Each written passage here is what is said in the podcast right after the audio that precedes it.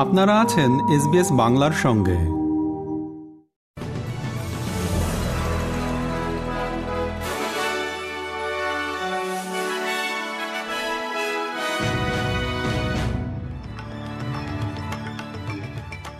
SBS Bangla. আজকে শীর্ষ খবরে সবাইকে আমন্ত্রণ জানাচ্ছি আমি শাহান আলম। আজ শনিবার, চব্বিশ জুন দু হাজার তেইশ সাল। অস্ট্রেলিয়ান ফেডারেল সরকার মালয়েশিয়া এয়ারলাইন্সের ফ্লাইট এমএইচ সেভেন্টিন ভূপাতিত করার ঘটনায় জড়িত তিন ব্যক্তির উপর স্যাংশন জারি করেছে। সরকার নেদারল্যান্ডস এবং ইউরোপীয় ইউনিয়নের সাথে দু হাজার বাইশ সালের নভেম্বরে হেগের ডিস্ট্রিক্ট কোর্টের দ্বারা দোষী সাব্যস্ত তিন জনের উপর স্যাংশনগুলো সমন্বয় করার জন্য কাজ করছে। এমএইচ সেভেন্টিন ভূপাতিত করা এবং ফ্লাইটে থাকা দুশো আটানব্বই জনকে হত্যার জন্য ওই ব্যক্তিদের ভূমিকা ছিল। নিহতদের মধ্যে আটত্রিশ জন অস্ট্রেলিয়ান নাগরিক বা বাসিন্দা ছিলেন। রাশিয়ান সের্গেই দুবিনস্কি এবং ইউক্রেনীয় নাগরিক লিওনিড খারচেঙ্কোকে স্যাংশন দেওয়া হয়। উভয়কেই আদালতে দোষী সাব্যস্ত করা হয়েছে এবং কারাগারে যাবজ্জীবন সাজা দেওয়া হয়েছে। অস্ট্রেলিয়ার রাশিয়ান সশস্ত্র বাহিনীর কর্নেল রাশিয়ান নাগরিক সের্গেই মুচকায়েভকেও স্যাংশন দিয়েছে। ফেডারেল সরকার নেদারল্যান্ডের সাথে সহযোগিতা করার জন্য রাশিয়াকে আহ্বান জানিয়েছে, যাতে অপরাধীরা ডাচ আইনি ব্যবস্থায় তাদের সাজা ভোগ করে। অস্ট্রেলিয়ায় বাড়ি ভাড়া এখন আকাশ ছোঁয়া। গত বারো মাসে গড় সাপ্তাহিক ভাড়া বেড়েছে তেষট্টি ডলার করে। গ্রিনস ভাড়া নিয়ন্ত্রণ বাস্তবায়নের জন্য লেবার সরকারের উপর চাপ দিচ্ছে। তবে বিশেষজ্ঞরা সতর্ক করে বলেছেন, অনেক সময় এইসব নীতি মানুষকে অনিচ্ছাকৃত সিদ্ধান্ত নিতে বাধ্য করে। বাড়িওয়ালারা তাদের ভাড়াটেদের উচ্ছেদ করতে উৎসাহ পায়। ডায়াবেটিস এবং হৃদরোগের সমস্যায় ভুগছেন পঞ্চান্ন বছর বয়সী স্যাম ন্যান।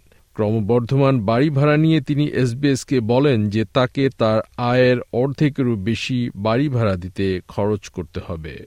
অস্ট্রেলিয়ার দুটি বৃহত্তম সুপারমার্কেটে নিত্য প্রয়োজনীয় জিনিসের দাম সাত শতাংশ বেড়েছে। ইনভেস্টমেন্ট ব্যাংক ইউবিএস সাপ্তাহিক মূল্য পরীক্ষা করে এই তথ্য দিয়েছে। ভোক্তাদের জন্য সবচেয়ে বড় উদ্বেগের বিষয় হল মাংসের দাম, যা সাধারণত অন্যান্য জিনিসের চেয়ে বেশি।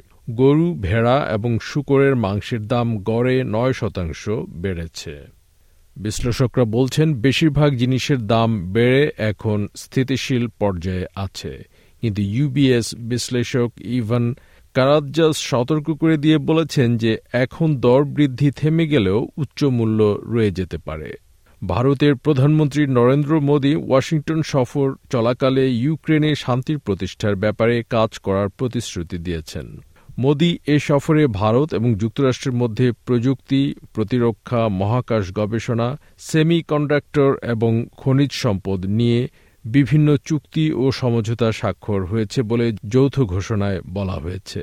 সংবাদ মাধ্যম বিবিসি জানায়, প্রধানমন্ত্রী হওয়ার পর থেকে গত নয় বছরে কোনো সাংবাদিককে প্রশ্ন করার সুযোগই দেননি মিস্টার মোদি। তবে তাকে এবার যুক্তরাষ্ট্রে গিয়ে সাংবাদিকদের প্রশ্নের জবাব দিতে হয়েছে।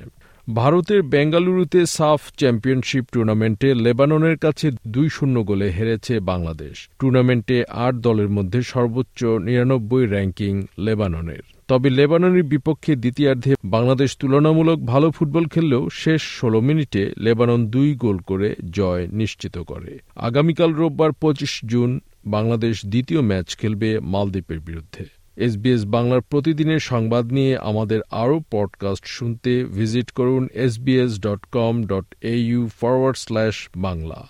শ্রোতা বন্ধুরা, এই ছিল আমাদের আজকের শীর্ষ খবর। আপনাদের সাথে ছিলাম আমি শাহান আলম। সবাইকে শুভকামনা।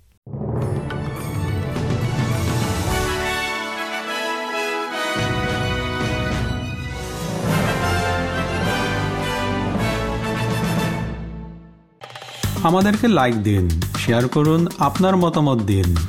ফেসবুকে ফলো করুন এস বাংলা